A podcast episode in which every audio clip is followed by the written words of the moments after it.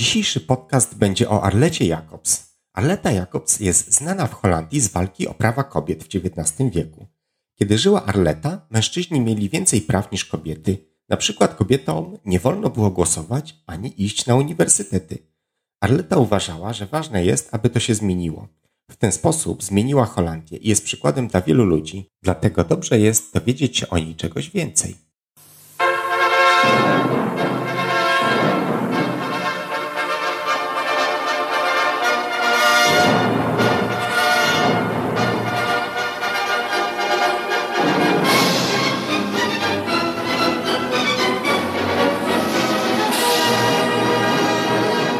Aletta Jacobs urodziła się ponad sto sześćdziesiąt lat temu, w tysiąc osiemset pięćdziesiątym czwartym roku.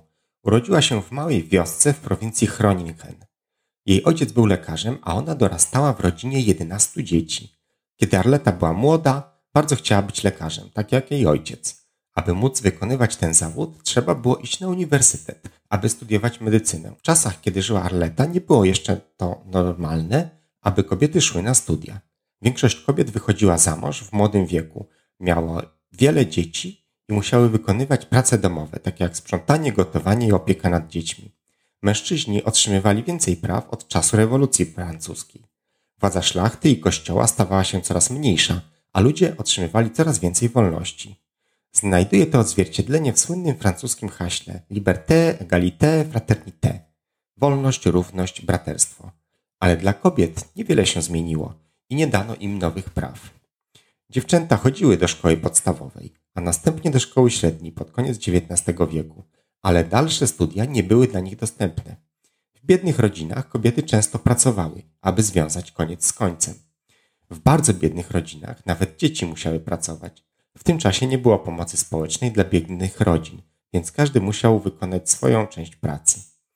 Kobiety często pracowały, dopóki nie wyszły za mąż, a potem były zwalniane z pracy z mocy prawa. W tamtym czasie oczekiwano, że mężczyzna zarobi wystarczająco dużo pieniędzy, aby móc utrzymać rodzinę.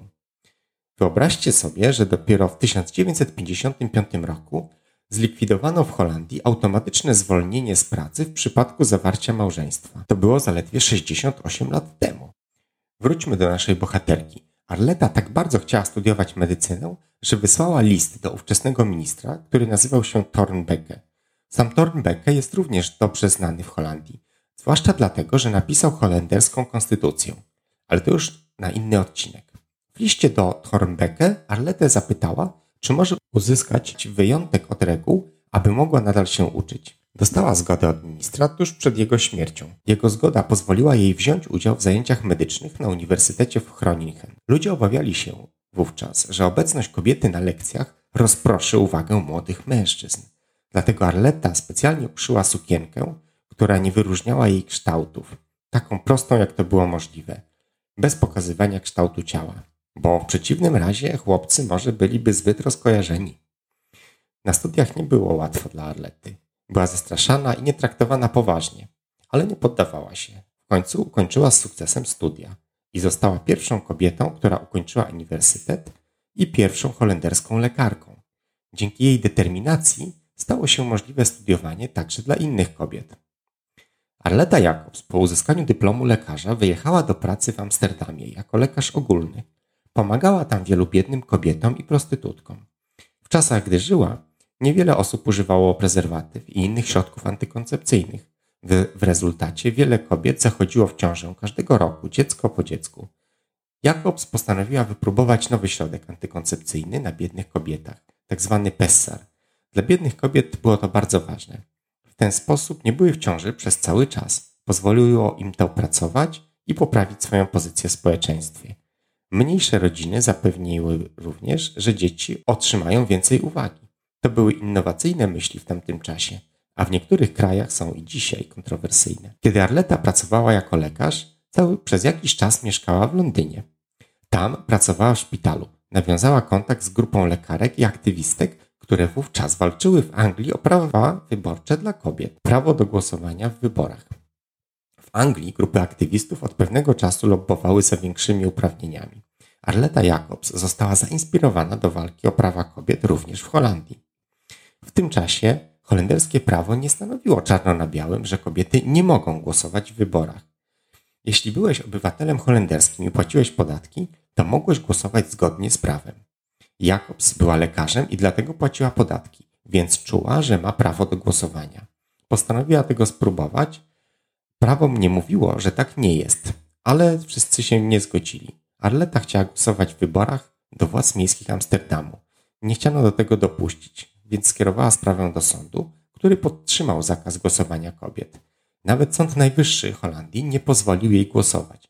Sędziowie stwierdzili, że prawo musi być interpretowane inaczej niż jest napisane. Według sędziów oznaczało to, że mężczyźni mogą głosować, a kobiety nie, chociaż nie wynikało to z brzmienia przepisów.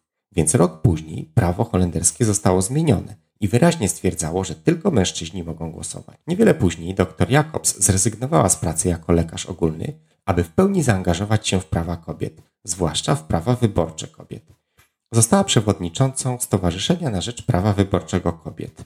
Jak sama nazwa mówi, celem tej organizacji było zapewnienie kobietom prawa do głosowania. Nie wszyscy uważali, że kobiety powinny mieć takie prawo. Niektórzy ludzie uważali, że takie tematy jak polityka zazwyczaj należą do mężczyzn, a nie do kobiet.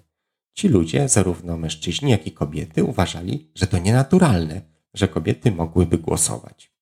Innym ważnym argumentem przeciwko prawom wyborczym kobiet było niebezpieczeństwo konfliktu w rodzinach.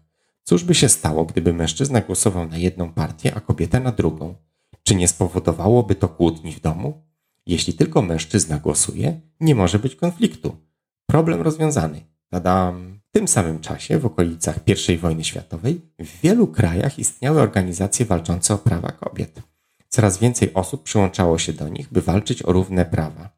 Zwłaszcza w Anglii sufrażystki słynęły z protestów, które czasami były bardzo gwałtowne. Takie działania nie były w ogóle normalne wcześniej i w tym czasie cieszyły się dużym zainteresowaniem mediów. Arleta Jacobs znała kilka ważnych osób w Anglii i była w stanie nawiązać z nimi kontakt. Zapewniła współpracę na całym świecie w celu wymiany wiedzy i informacji sufrażystek. Wymagało to wiele pracy i wysiłku, ale w końcu udało się. W tysiąc dziewięćset dziewiętnastym roku kobiety w Holandii mogły głosować w wyborach. Mniej więcej w tym samym czasie, po pierwszej wojnie światowej, wiele innych krajów zachodnich również uznało prawo kobiet do głosowania. Okres ten nazywany jest pierwszą falą feministyczną. W wielu krajach toczyły się walki o dostęp kobiet do edukacji, prawa wyborcze i prawo do pracy zarobkowej. I często sytuacja kobiet poprawiała się. W latach sześćdziesiątych, siedemdziesiątych i osiemdziesiątych ubiegłego wieku pojawiała się tzw. druga fala feministyczna. Kobiety mogły studiować i pracować, ale mężczyźni i kobiety nadal nie byli równi. Kobiety nie miały takich samych szans na rynku pracy jak mężczyźni. Kobiety często zarabiały znacznie mniej niż mężczyźni za tę samą pracę. Słynne hasło "być szefem we własnym brzuchu" również wówczas stało się bardzo głośne. Kobiety chciały mieć możliwość podejmowania większej liczby decyzji dotyczących własnego ciała, na przykład poprzez legalną aborcję i pigułkę antykoncepcyjną. Arleta Jacobs miała ogromny wpływ na emancypację kobiet w Holandii. Jako pierwsza studentka i doktor zapewniła lepsze możliwości pracy i życia innym kobietom.